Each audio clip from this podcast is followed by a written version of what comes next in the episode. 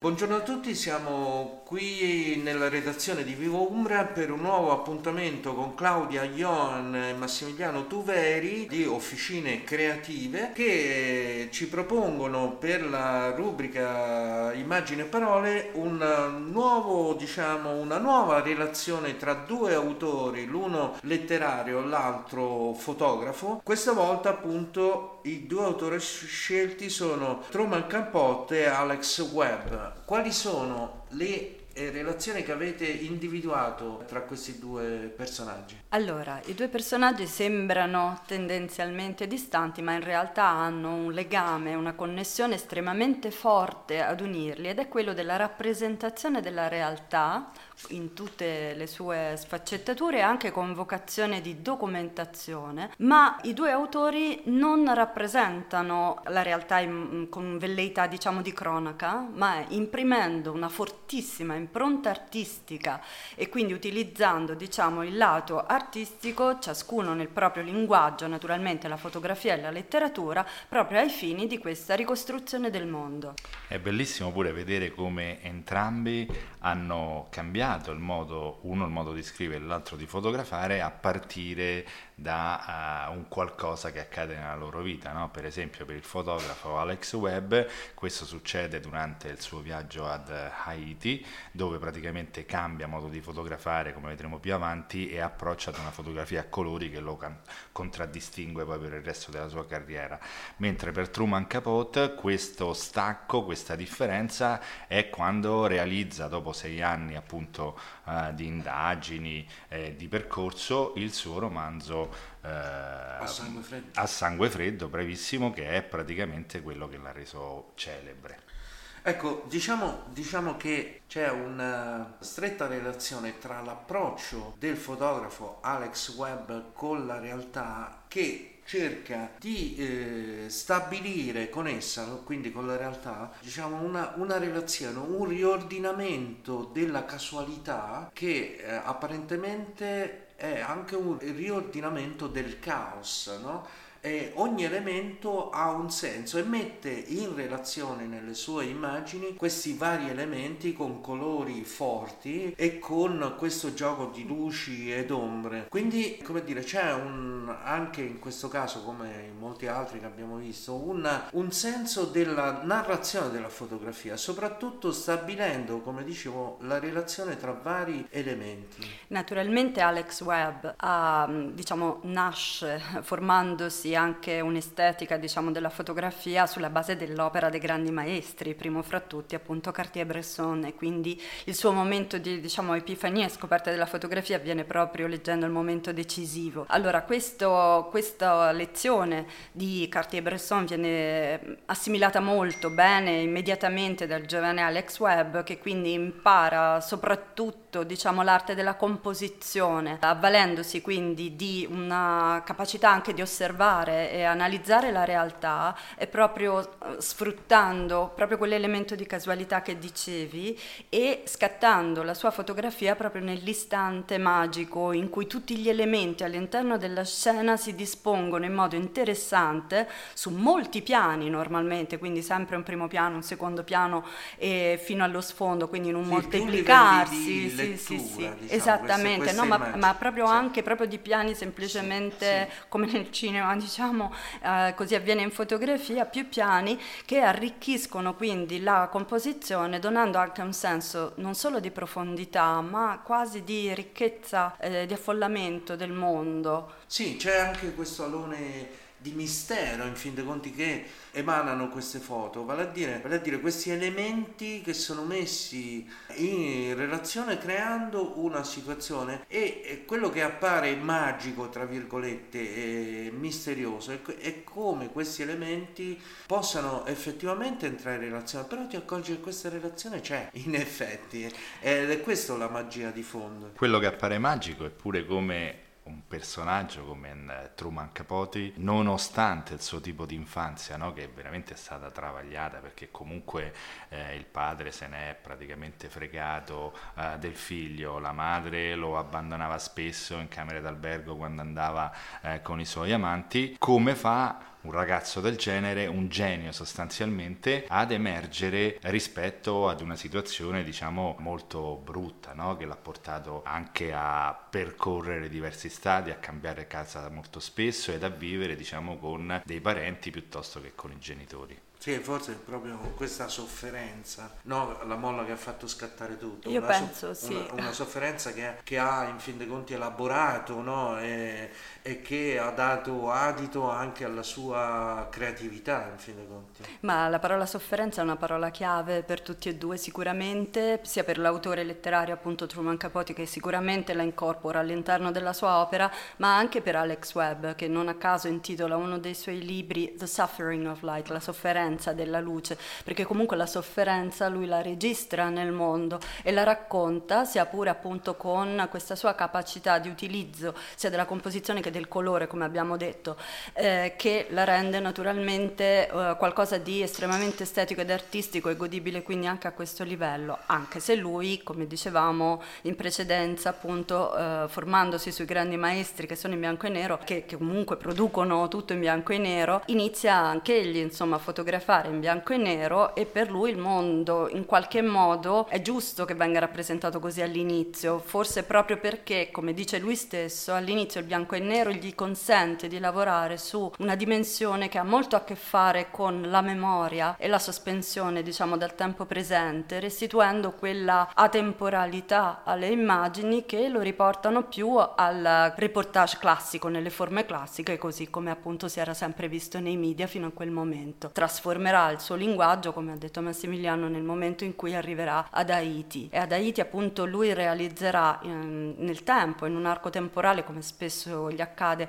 eh, tornando nove volte ad Haiti, uno dei suoi diciamo, lavori forse più forti che incorpora appunto anche delle componenti di sofferenza, come dicevamo prima, molto evidenti, che si intitola Under a Grudging Sun e, e che appunto segna questa svolta verso il colore, un colore Mm, potente, pieno di forza, che diventa elemento stesso dell'opera fotografica al pari di tutti gli altri elementi che la caratterizzano. Come abbiamo detto prima, un altro fatto segna anche eh, la vita di Truman Capote, no? questo, appunto questo fatto di cronaca nera, cioè l'assassinio di un'intera famiglia che è avvenuto nel Kansas e, e, quindi lo colpisce particolarmente questo tipo di situazione che lui addirittura si trasferisce prima per un breve periodo e poi per un periodo più lungo proprio per seguire tutte quante le tracce di questo assassinio. Tant'è vero che c'è anche un'accesa discussione poi perché addirittura paga un suo avvocato per cercare di prolungare no? per quanto riguarda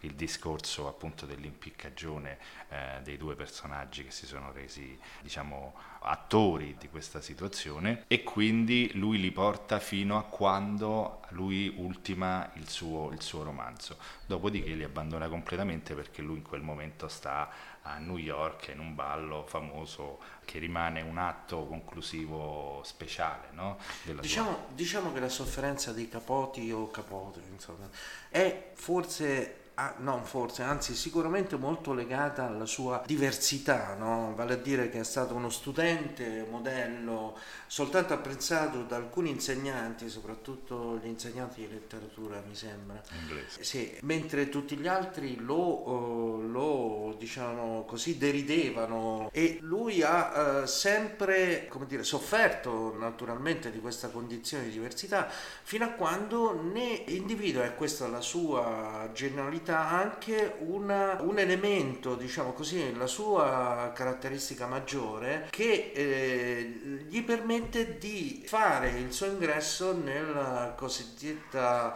uh, high society, no? Jet set, sì. Eh, sì, nel jet set uh, internazionale, no? Che poi avrà anche un momento di, tra virgolette, rifiuto, tant'è vero che poi pian piano fu, fu allontanato, fu completamente isolato, diciamo, stessa, dallo stesso jet set. Quello che è interessante, secondo me, da parte di tutti e due i personaggi che abbiamo preso in considerazione oggi è proprio, e mi permetto di insistere, sul, su questa questione della relazione vale a dire il mettere, il saper mettere in relazione le cose. Così eh, come ad esempio Alex Webb scrive un, un interessante passaggio che adesso vi leggo, la fotografia è una magia che nasce dall'incontro della soggettività del fotografo con l'oggettività della realtà. Da questo incontro nasce una terza dimensione che vive della tensione tra la verità e l'immaginazione. Secondo me qui c'è la chiave di lettura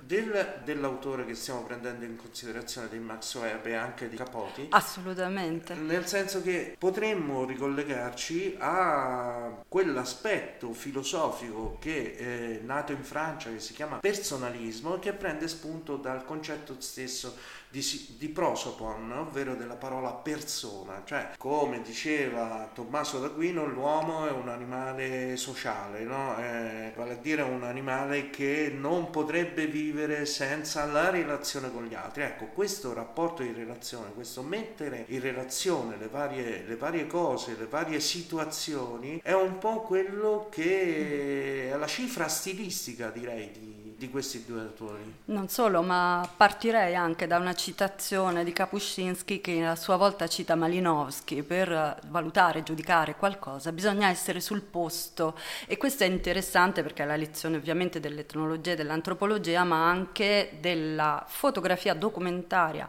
di Alex Webb che per, a detta stessa appunto dell'autore, incorpora naturalmente sia il reportage sia la street photography, perché la sua fotografia finisce per confinare con una serie di generi che non sono, eh, come dire, delimitati in modo estremamente netto tutto, eh, almeno a livello appunto contemporaneo, e che caratterizza anche quello che è il giornalismo narrativo, che naturalmente ha segnato l'evoluzione del giornalismo e che è, eh, ha come dire, prodotto anche il romanzo in Cold Blood, a sangue freddo, di cui abbiamo appena parlato. In realtà le, le due cose, la fotografia di Alex Webb e il giornalismo narrativo, sono estremamente affini per il fatto che entrambi comunque non eh, prescindono mai dalla notizia. Nelle fotografie di Alex Webb e nei lavori, nei libri, spesso si parte da un dato che comunque è storico, è certo. anche fattuale, però nel, sia nel giornalismo narrativo che muta il modo di fare giornalismo a partire dagli anni 60, anzi anche relativamente prima. Spesso si dice che appunto uh, Sangue Freddo abbia cambiato diciamo, il modo di raccontare, in realtà ci sono degli antecedenti, per esempio Rodolfo Walsh nel 1900 1959 già, anzi 57, insomma comunque otto anni prima di A Sangue Freddo, scrive un romanzo che è proprio un romanzo verità, quindi è il giornalismo narrativo puro, cioè una lezione di giornalismo d'inchiesta che però utilizza le tecniche della narrativa, quindi della letteratura, questo a fini naturalmente di avvincere diciamo, il pubblico ad una lettura che diventa godibile come un romanzo pur narrando efferatezze degne della cronaca. E Capotti proprio aveva dichiarato proprio l'obiettivo esplicito di voler dare inizio a un nuovo, un nuovo stile, un nuovo genere letterario. No? Che non aveva iniziato che lui, aveva ma è stato lui. in questo sì, mago esatto, diciamo, esatto. dell'autopromozione. E naturalmente eh, ci sono degli antecedenti, come dicevamo, per eh, il giornalismo narrativo. Cambia un po' tutto in quegli anni, in realtà a partire dagli anni 60 70 cambiano anche gli articoli, voglio dire, sia nella carta stampata che in televisione. Si privilegia l'articolo, il feature rispetto alle news, quindi l'articolo lungo di approfondimento e che comunque risponde a delle tecniche di narrazione molto precise, che sono comunque immersive, sempre all'interno di ciò che avviene, non c'è la voce del cronista che racconta, ma c'è la vicenda narrata quasi dall'interno e in questo c'è grande somiglianza con quello che fa Alex Webb. L'arresto gesto dei messicani che oltrepassano la frontiera con l'elicottero, una foto iconica, è una fotografia scattata all'interno della situazione, che però non può essere in nessun caso considerata una fotografia di pura cronaca, perché ha un, un aspetto, una dimensione estetica e artistica che sono potentissimi e che caratterizzano per l'appunto la sua firma. Posso dirti da addetto ai lavori, da giornalista, che questo è l'eterno dibattito, diciamo così, intorno al ruolo stesso dell'informazione e, e all'approccio a, all'informazione. Esistono anche in Italia due scuole di pensiero molto distinte, ben precise, vale a dire chi ha come obiettivo sulla scia della tradizione anglosassone quella di, quello di una imparzialità quanto più possibile nell'approccio alla notizia e c'è chi invece parte da una considerazione opposta, vale a dire che è impossibile dare oggettività ad una notizia perché comunque filtrata da un individuo, quindi con la sua sensibilità, con la sua cultura, con, con le sue idee ed opinioni. Con le sue idee e opinioni e ecco appunto questo è ancora l'eterno dibattito, ma torniamo proprio al discorso che fa Alex Webb, vale a dire l'incontro della soggettività del fotografo con l'oggettività della realtà. Eccolo qua, ecco, proprio chiude l'uomo, la società al centro di tutto quanto, infatti per tutte e due, addirittura diverse opinioni, per esempio per Truman Capote, cioè la sua ascesa, per esempio lui attraversa un periodo spettacolare, diciamo gli anni 70, all'inizio degli anni 80 dove eh, tra l'altro nel pieno del successo, colazione da Tiffany, appunto questo romanzo a puntate, eh, lui vive dentro al jet set e lo fa in maniera fortissima, no? perché comunque nato da una situazione povera, tra virgolette, voleva fortissimamente avere tutto quel tipo di attenzione no? che faceva un po' parte del suo carattere. È il periodo in cui comincia a frequentare, non so, lo studio 54 a New York, l'amicizia con Warhol, con Ronald Reagan, Reagan con tutta una serie di situazioni che lo portano a vivere degli anni eccessivamente eccessivi no? sotto tutti i punti di vista, alcol, eh, tossicodipendenza, tutta una serie di situazioni che poi lo porteranno in una deriva che lo porterà fino alla morte. Insomma. E poi sono molti nomi anche in letteratura che in realtà sfruttano questo, questa nuova diciamo, modalità di racconto che possiamo definire appunto creative ma non fiction, sostanzialmente a partire da Tom Wolfe che forse ha codificato appunto il new journalism, il nuovo giornalismo dell'epoca, Norman Mailer. In Italia possiamo, potremmo citare Oriana Fallaci come eh, appunto una, diciamo, delle firme del reportage di guerra, ma in, in, assolutamente sì. perso- cioè, esposto tutto in modo assolutamente personale e vissuto, anche se normalmente appunto nel giornalismo narrativo si dovrebbe privilegiare più che la voce del cronista, che in Oriana Fallaci è primaria sicuramente, in realtà una certa tecnica narrativa per cui il lettore ha la sensazione di poter eh, entrare nella situazione anche attraverso gli occhi degli altri protagonisti e questo avviene anche con Alex Webb, tornando appunto per esempio alle foto di Haiti ma anche a quelle precedenti, eh, il bianco e nero e tutte quelle successive, in realtà lui ci porta dentro un mondo, dentro la strada in cui lui cammina, cammina instancabilmente fino a osservando, fino a che non coglie appunto gli elementi, anche quei dettagli che sono importanti anche nel giornalismo narrativo e che simbolicamente vanno a rappresentare il luogo e l'epoca. E lui cammina, osserva e coglie, la, fissa la realtà nel momento in cui si produce proprio quell'insieme di relazioni che può durare anche solo quasi un secondo e che appunto creano quelle composizioni e quei giochi di, di personaggi all'interno della, della scena, ma persegue questo risultato in modo assolutamente non superficiale. Non, è, non si tratta naturalmente di una sorta di, come dire, street photography intesa come fotografia scattata durante un viaggio, sarebbe riduttivo. Lui torna nove volte ad Haiti per raccontare prima il mh, mm, rapporto diciamo del popolo con la dittatura uscente quindi questo momento di speranza. E c'è un'alleanza tra il popolo diciamo e l'esercito proprio contro il dittatore. Ma poi eh, racconta torna per raccontare questa disgregazione dell'alleanza tra la popolazione e l'esercito e poi torna a raccontare i disagi, i conflitti, gli scontri e anche appunto la sofferenza, la morte. Soltanto che all'interno di questo libro libro noi troviamo sempre questa sua cifra artistica eh, potentissima per cui abbiamo fotografie che possono essere oggi do, a distanza di tanti anni come, interpretate come appunto la, l'esempio massimo di street photography odierna e che lui naturalmente ha già scattato decenni fa, e quella che è il reportage, quindi anche crudo, perché alcune immagini appunto di Alex Webb hanno la potenza di rappresentare anche l'elemento eh, crudo di realtà, esattamente come lo troviamo in uh, Operation Massacre di Rodolfo Walsh, che appunto è il primo diciamo, esempio di romanzo verità, di romanzo di reportage però in forma letteraria, di un episodio assolutamente efferato, cioè l'esecuzione poi alla fine di una serie di civili innocenti. Volevo sottolineare quanto in realtà eh, in questo approccio alla fotografia ci siano elementi eh, che si riferiscono a una certa idea anche spirituale, religiosa del mondo. Vale a dire, parlavamo prima del personalismo, no? E del prosopon. E lo stesso, lo stesso web dichiara che dall'incontro tra eh, soggettività e oggettività nasce, nasce una terza dimensione, è lo stesso concetto, identico concetto, che eh, un certo eh, cattolicesimo movimento eh, cattolico nato in Francia che si chiama appunto personalismo assume eh, filosofico, religioso filosofico, assume per dare tra virgolette eh, una visione nuova dell'antico concetto della Trinità, della Trinità, vale a dire, vale a dire